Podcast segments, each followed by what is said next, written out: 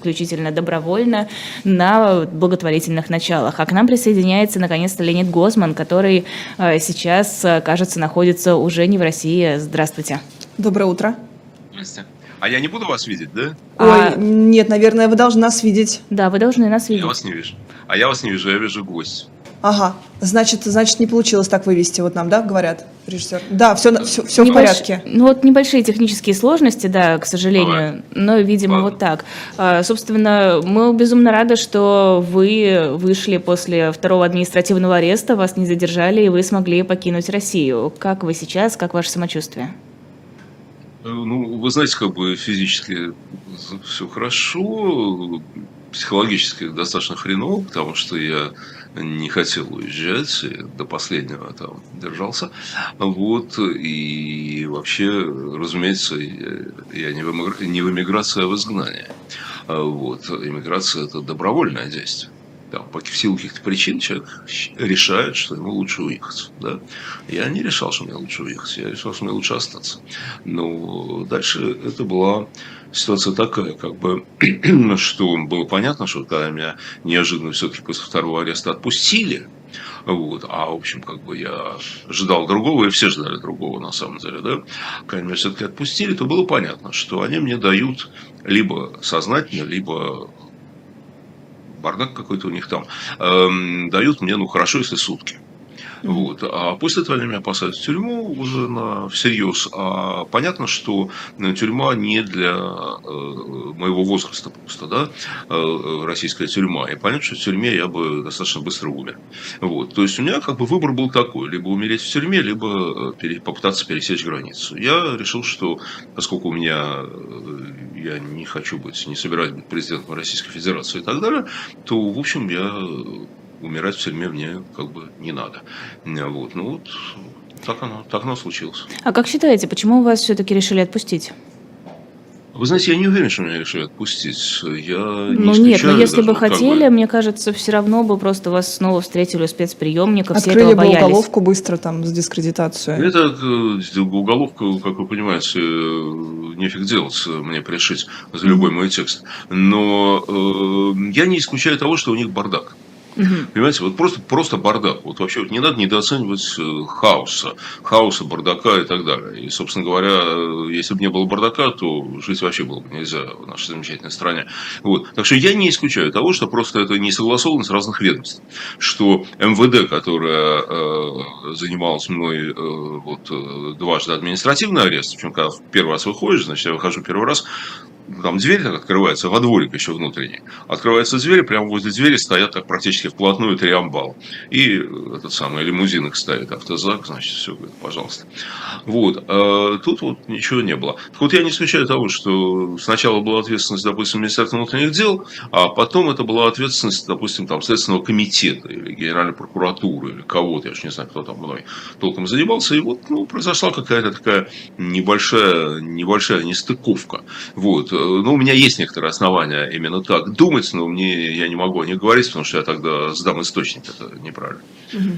А какие у вас планы на ближайшее будущее? Если не секрет, вы где сейчас находитесь? Непосредственно сейчас я в Израиле, причем не потому, что я хотел именно приехать, прилететь в Израиль, а потому что это было то место, куда мы достали билет. Вот, куда достали, туда и За, сколько, Леонид Яковлевич? Слушайте, вы знаете, за какие-то совершенно безумные Ну деньги да. э, просто покупал. Я-то, понимаете, я-то был э, отдыхал. э, Несколько без занят. связи. Нет, я как раз не был занят, я был уже свободен. Вот, но э, я был в информационной изоляции. Я вообще ничего не знал, что происходит, почти ничего. Ну, там приходил адвокат, что-то быстренько рассказывал, вот, говорит, украинцы наступают, вот там еще что-то. Вот, вот там этот э, орел еще что-то сделал. Но подробности я не знал, и поэтому я не знаю, сколько стоил билет. Но я знаю, что он стоил что-то что совершенно ужасное. То есть, э, по-моему, он стоил в переводе на э, зеленые рубли больше 10 тысяч, мне так кажется. Обалдеть. Вот, э, ну, ну, это совершенно... Ну, сейчас в безумие, да. Бишкек так, Ну, кстати, 600 тысяч. ну, стоит Ну, билет. естественно, да. Моя жена улетала через сутки после меня, э, вот, и она летела во Франкфурт очень сложным путем, и это тоже стоило что-то, вот, что-то в таком же, в таком же духе. Вот, я предполагаю э, через э, там, 3-4 дня вылететь в Берлин к ней. Ну, вот. А какие-то планы по работе, по активной деятельности какой-то есть? Вы знаете, толком пока нет. Я знаю вещи, которые я хочу сделать, как бы, ну, сделать, да, там у меня есть масса незавершенных, так сказать, дел. Э, Вот э, там э, книжка э, «Этюды по политической психологии», э, потом э, это самое, там, одна у меня есть работа, как мне кажется, она интересная. Я провел некоторое количество интервью с э, участниками команды Егора Гайдара, а также, ну, я был его советником, а также с такими, я их назвал, доброжелательные наблюдатели. О, я вас вижу, ура! Ура, я Магия. вас вижу. Да, значительно приятнее. Ну вот, э, значит, э, и с теми, кто как бы не был непосредственно в команде, но был в курсе, наблюдал, вот, писал про это, сочувствовал и так далее. Вот. И все они отвечали на очень большое интервью. Но смысл такой, что мы сделали не так? Что мы сделали не так? Это важно и для нас самих, как бы, ну, понять все-таки это важно, мне кажется, да? Вот. Но это очень важно для тех, кто, надеюсь, уже достаточно скоро вновь будет восстанавливать страну. Вот. Они должны э, не повторять э, наших ошибок, ну, кроме самых серьезных, самых трагических из них. А какие были самые Вот. серьезные трагические, Леонид Яковлевич? Нет, нет, нет, это я не готов сейчас сказать. А. Я говорю, что я работаю над этим. Я А, работаю над этим. понятно, у меня, почитаем. у меня это, это, это, кстати, я делал э, в тюрьме. Вот, э, я, э, у меня вот была там вся пачка интервью, я все внимательно читал, там, писал, записывал там и так далее. Вот. Но есть еще разные планы. Я хочу книжку издать, наконец, э, у меня есть довольно много э, таких более-менее смешных текстов, мне кажется, что есть и смешные. Там вот есть там памяти Чаполина, например, что случилось со всеми героями после Благовещенной революции. Вот, ну и так далее. Очень много есть э, избранные места из переписки с врагами. Там письма Путину, письма Чайке, письма э, неизвестному генералу, там, ну и так далее. В общем, Вот, скоро-. Скоро узнаем, да, Ле- Леонид Яковлевич нам расскажет, Ну, в какой момент что-то пошло, в какой, в какой момент что-то пошло не так. Ну, хоть когда-нибудь уже будет неплохо. А, Леонид Яковлевич, наверное, вы видели сегодня новости, что Финляндия собирается строить кордон, строить э, э, забор в буквальном смысле, да, на российской границе. И вот вас хочется спросить, как, э, ну, такого нового, свежего иммигранта, вот что делать русским людям? Вы, наверное, видели э, россиянам, которые, да, пытаются избежать мобилизации. А, Вы видели заявление Максима Каца э, к Финляндии обращение, которое стало, по сути, единственным таким обращением от оппозиции. То есть он стал единственным политиком, который обратился а, в защиту российских граждан. Вот что вы можете сказать по этому поводу? Вы знаете, во-первых, я не в эмиграции, а в изгнании. Вот Ну, таких, ну, а эти люди, а эти люди тоже, ну, те, кто бежит Очень сейчас. многие в изгнании. Очень многие в изгнании, да. И это надо как бы, ну, не стоит слово иммиграция использовать, мне кажется, да? Ну, Да. не всегда стоит использовать слово, слово иммиграция. Ну, мы сейчас там не, Вот. на границе же не различим, кто был за Z там и клеил себе Разумеется. на машину. Разумеется, разумеется. Ну, ну что, понимаете, вот, эм, к сожалению, к сожалению, э, допустим, э, в году в 45-46 на любого немца э, вешали, что он гитлеровец. На любого, да. Это несправедливо. Это несправедливо, но это так. Вот. Я сожалею очень о решении правительства Финляндии. Я очень сожалею, меня они разочаровывают, так сказать, этим, потому что я понимаю, что они должны защищаться. Вот, я понимаю, что они должны защищаться. Но э, мне кажется, что Финляндия, Евросоюз в целом, ну, мне казалось бы более правильно, если бы они устроили э, ну, какую-то проверку большую на границе, чтобы там они сделали какую-то такую нейтральную, какую-то более-менее зону, где они бы проверяли, пусть даже долго проверяли людей. И потом все-таки вот решали, которые Z, те обратно, а которые действительно бегут, тех все-таки принимать. Мне кажется, это было бы более, э, более правильно и более по-человечески. Почему никто ничего не заявил, я не знаю. Вот, э, ну, вот вы сказали, я, может, и заявлю. Fuchs. А что думаете Потому о что том, мне кажется, это неправильно. А Что думаете о том, что происходило у нас э, вчера в Москве? Я имею в виду сначала выступление Путина, потом этот концерт, э, между этим а, вроде как решения, которые, ну, как бы были очевидны, я имею в виду присоединение ДНР, ЛНР, Запорожской, Запорожской и Херсонской областей, и вот этот вот полнейший хаос, э, из, э, состоящий из патриотизма, какого-то а, экстаза, криков о том, что мы все за светлое, за хорошее, доброе и вечное, а Запад, они злодеи и негодяи. Ну, смотрите, по сути, это означает то, что а, Владимир Владимирович сжег мосты. Он сжег мосты. Вот, он вот все. Значит, ну, впереди только ядерное оружие, угу. больше ничего. Вот, потому что, ну, наверное, он надеялся, что Запад прогнется по-моему, судя по первым реакциям, Запад прогибаться не собирается под это дело. Вот вообще Владимир Владимирович все кажется, что он в 1938 году, когда Мюнхенский сговор был, да, а он в 1939, когда Англия и Франция объявили войну э, Гитлеру, да, и когда пошел обратный отсчет времени существования гитлеровского рейха. Вот. Э, значит, э, вот это, это, это война. Вот, уже война, открытая война с Западом. Э, значит, но я обратил внимание вот на что. Вчера я как раз смотрел, я первый раз смотрел телевизор после э, э, пребывания значит, на казенных харчах. Вот я, кстати говоря, вчера первый раз понял, что я за месяц первый раз сам погасил свет. Ого. А там же, да, да, да, там же нельзя свет погасить или зажечь там э, в камере внутри нет ничего. Э, ну, то есть никаких приборов, так сказать. Вот, если ты хочешь погасить свет, или зажечь свет, стало темно, например, да, должен подойти к двери и постучать в эту железную дверь. Вот так вот ты в нее стучишь. Вот через, через некоторое время, через некоторое продолжительность времени стуков подходит э, дежурная девушка в форме и спрашивает, в чем дело. Ты говоришь, погасите, пожалуйста, свет. Она гасит свет. Вот. Но это только вот только, только так. А вчера я сам погасил. Это вообще такое, знаете, удовольствие.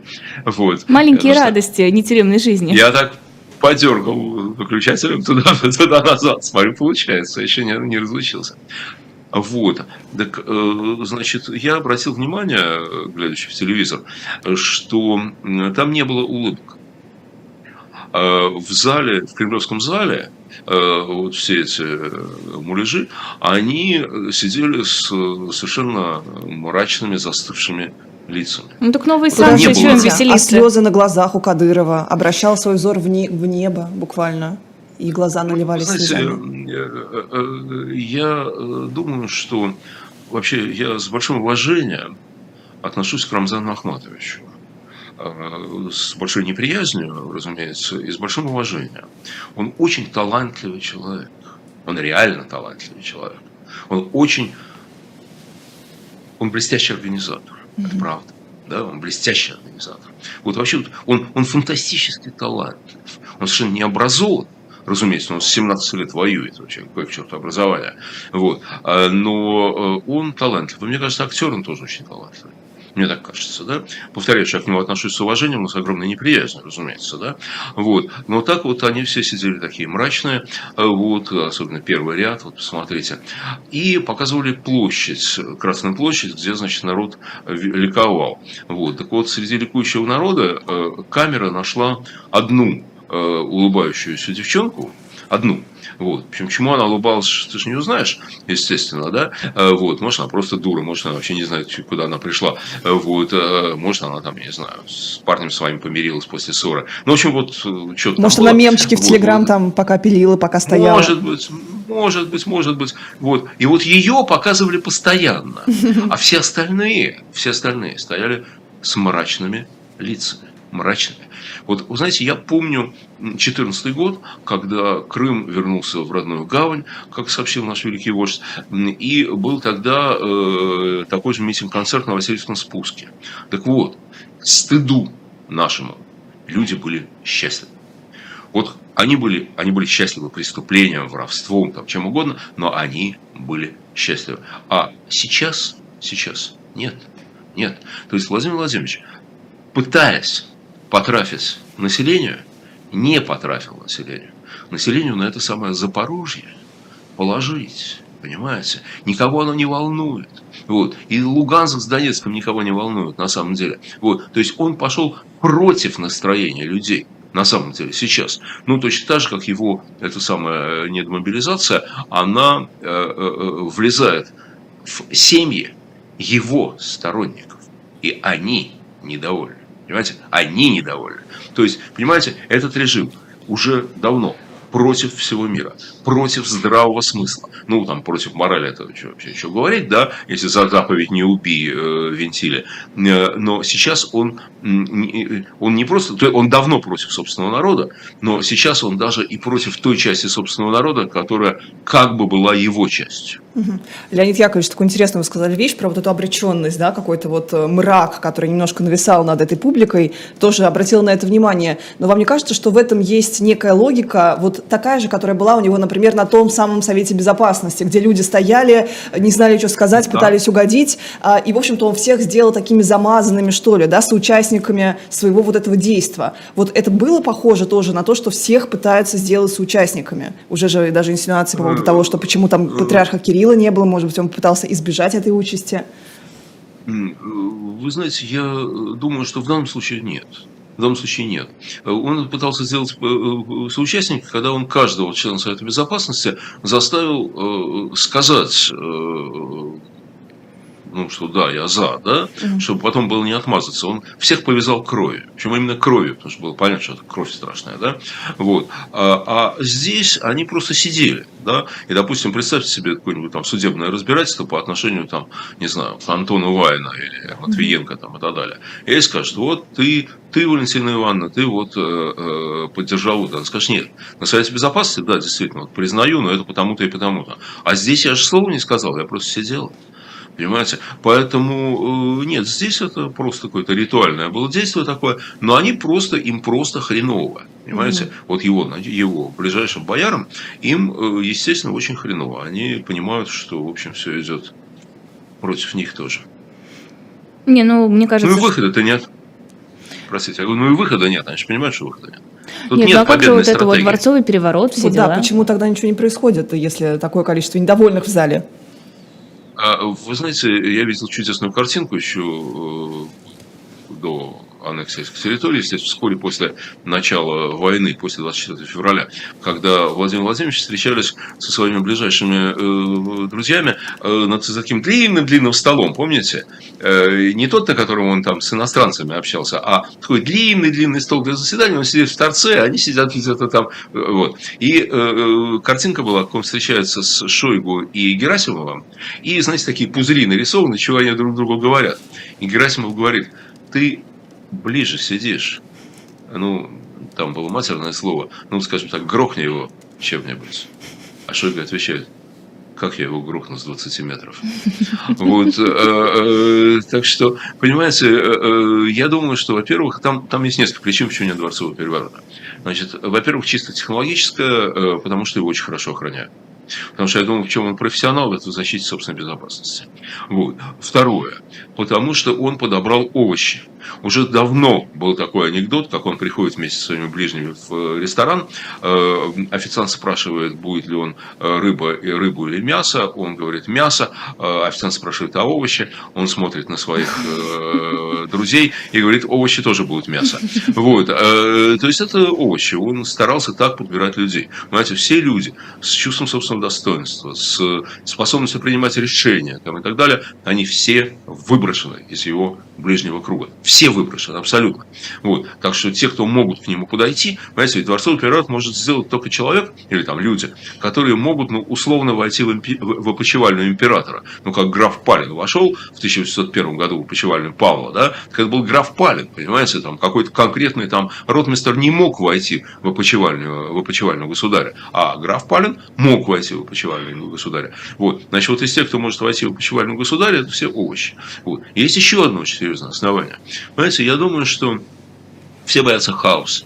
Когда граф Палин осуществил, сделал то, что он сделал с э, императором Павлом, то все абсолютно знали, что следующим императором будет э, э, государь-наследник Александр.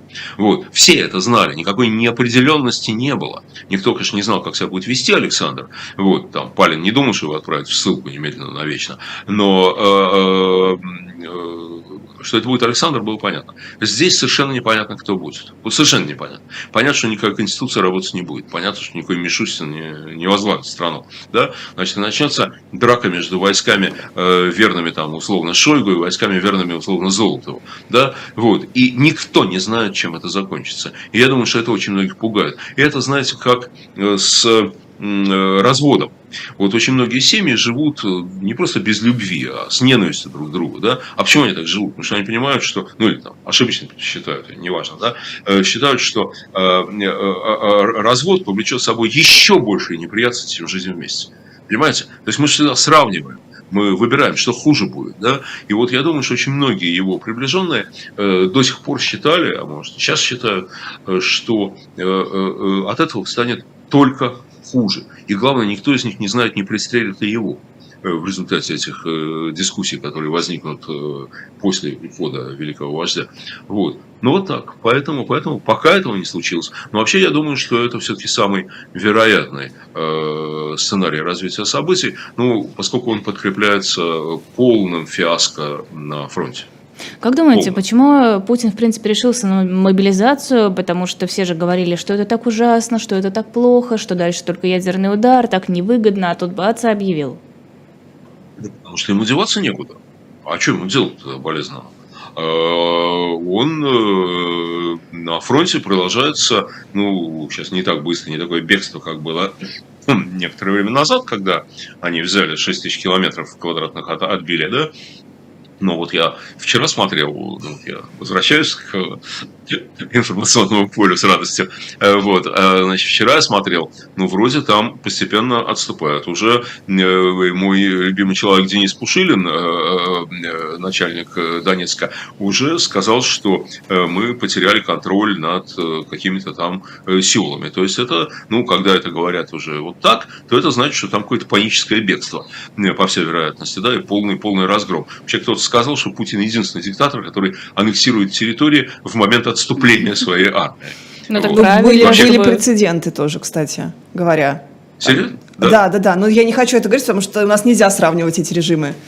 Была ситуация с А, Бельгией. С Бельгией была объявлена, ну, когда уже там большая часть территории была союзными силами а, освобождена, Бельгия была объявлена, э, тоже вот присоединение Бельгии было объявлено, да. Ну, понимаете, в чем дело? Все-таки, все-таки, все-таки, все-таки, ну, надо отдать должное э, э, э, фюреру. Значит, это было сделано тогда, когда его армия наступала. И не но, было никаких но есть сомнений. нюанс, как говорится, да? Похоже, да, но да, есть нюанс. совершенно. Э, Есть нюанс. А, Да, Леонид Яковлевич, вот смотрите, э, по поводу вот этого вот ядерного какого-то шантажа, постоянной вот этой эскалации, вот есть ощущение, что как будто бы все уже, ну, рассматривают некую реальность. Вот у нас сегодня было голосование в чате, половина ровно считает, что это неизбежная э, ситуация с учетом того, что теперь эти территории объявлены э, ну, Ро- Россией, то есть война теперь здесь, и мы вот охраняем эти рубежи. Вот вы как считаете? Добавьте мой голос Куда? к этим, которые В считают, реальность. что это неизбежно. Ого. Да. Прям неизбежно? Конечно. Ну, э, послушайте, а что ему делать? Вот, ну, поставьте себя на его место. Понимаете, всегда надо ставить себя на место э, другого человека, даже Очень если сложно- это человек э, Владимир Путин. Очень сложно поставить себя на место человека, чью логику невозможно понять, чьи мотивы невозможно Вот да, у меня понять. ощущение какой-то вот хаотичности, нелинейности, какого-то, знаете, вот... Я не согласен с вами. Ага. Я с вами категорически не согласен. Понять можно кого угодно. И Гитлера, и Сталина, и Путина, и кого угодно. Тогда объясните, простите, что я вклиниваюсь, объясните, зачем нужно было начинать так называемую спецоперацию.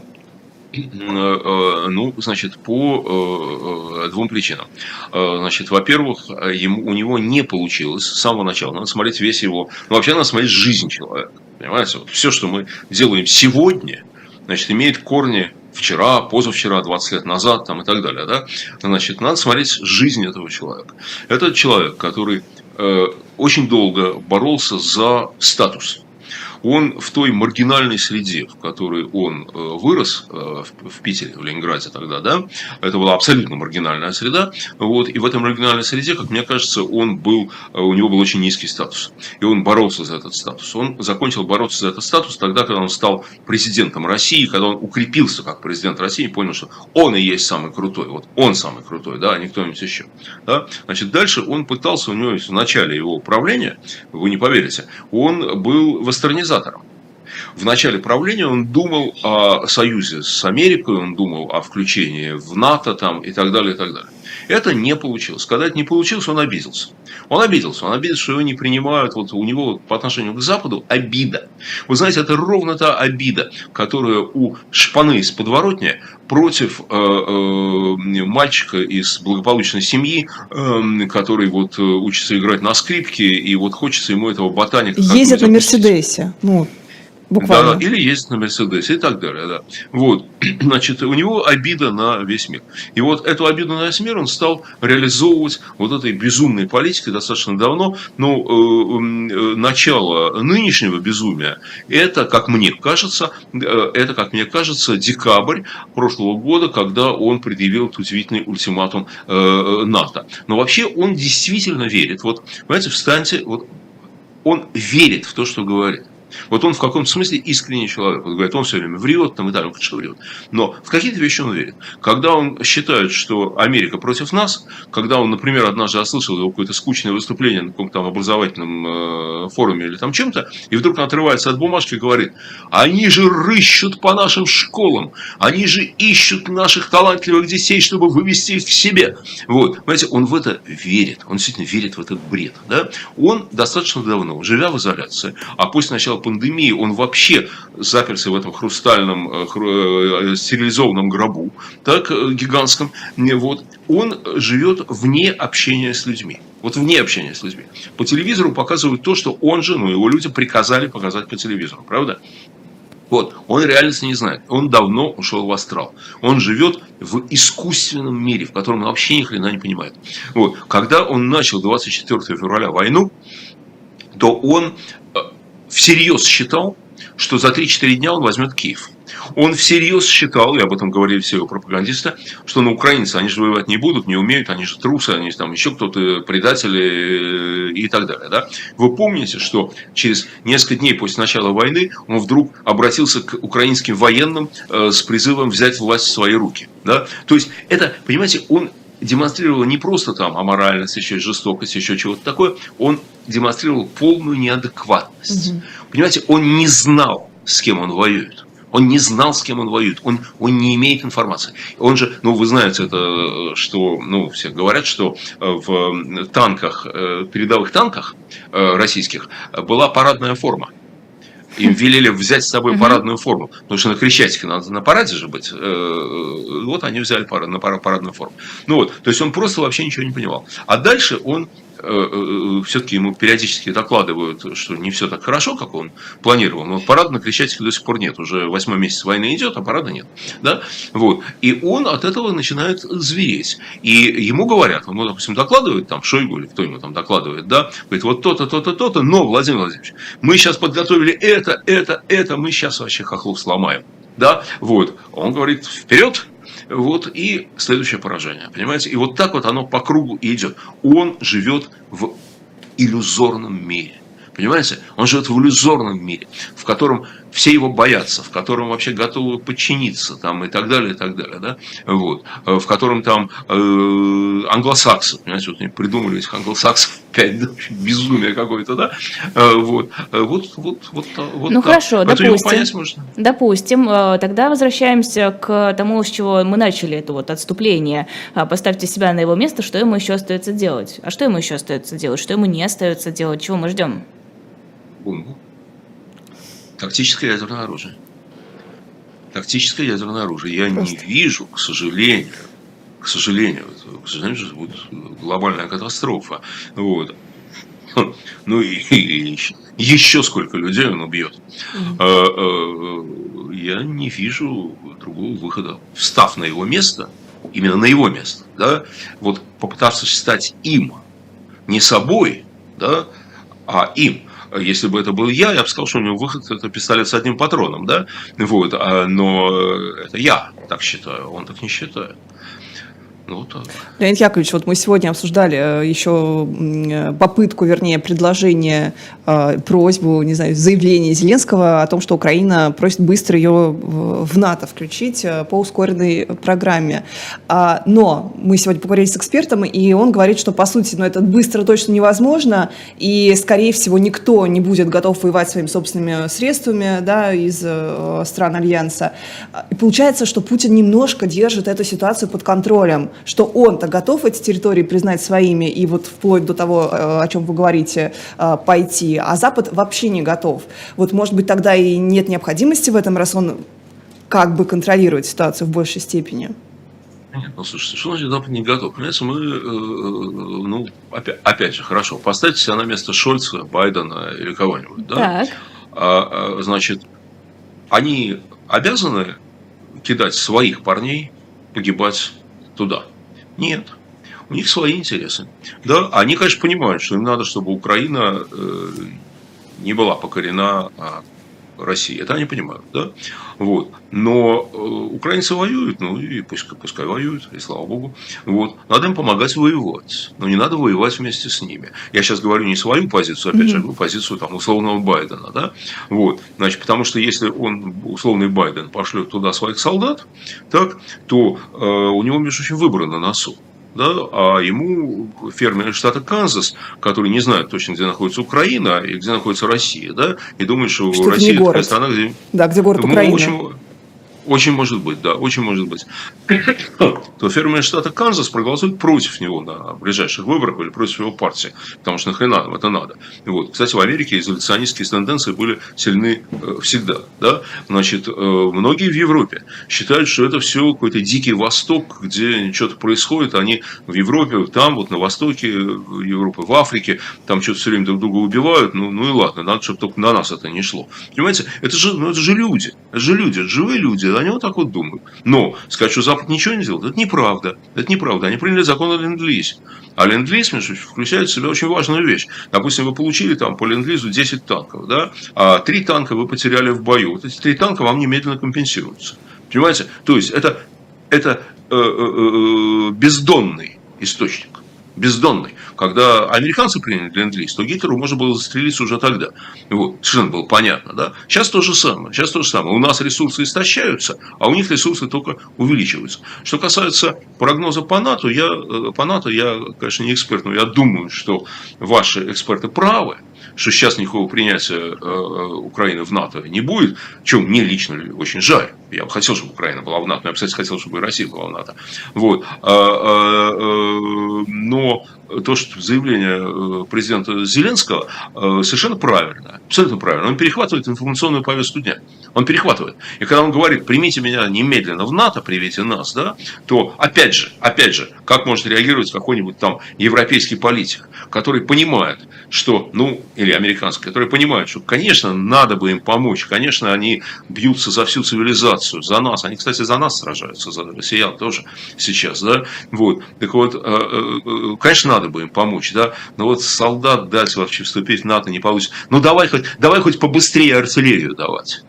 Понимаете? То есть я думаю, что здесь есть и пиаровский смысл заявления президента Зеленского, и э, прагматический смысл есть в заявлении президента Зеленского. Он вообще, конечно, герой совершенно фантастический человек. Спасибо огромное. Спасибо, Леонид Гозман, Яковлевич. политик, был в нашем эфире. И еще раз повторю, безумно рада, что вы покинули Россию и выпустили вас после второго административного ареста. Чат пишет вам просто какие-то лучи поддержки, все вам передают большие приветы, вот просят нас зачитать все приветы. Передаем от всех, от всего чата. Коллективный привет от чата. Да-да-да. Всем спасибо. Я всегда смотрю э, эти самые комменты после передачи. Я всегда смотрю, мне ужасно интересно. Поэтому все, кто мне написал, я очень благодарен. Кто еще не написал, напишите. Прекрасно. И, конечно же, ставьте лайки, потому что куда мы без лайков? Слушай, я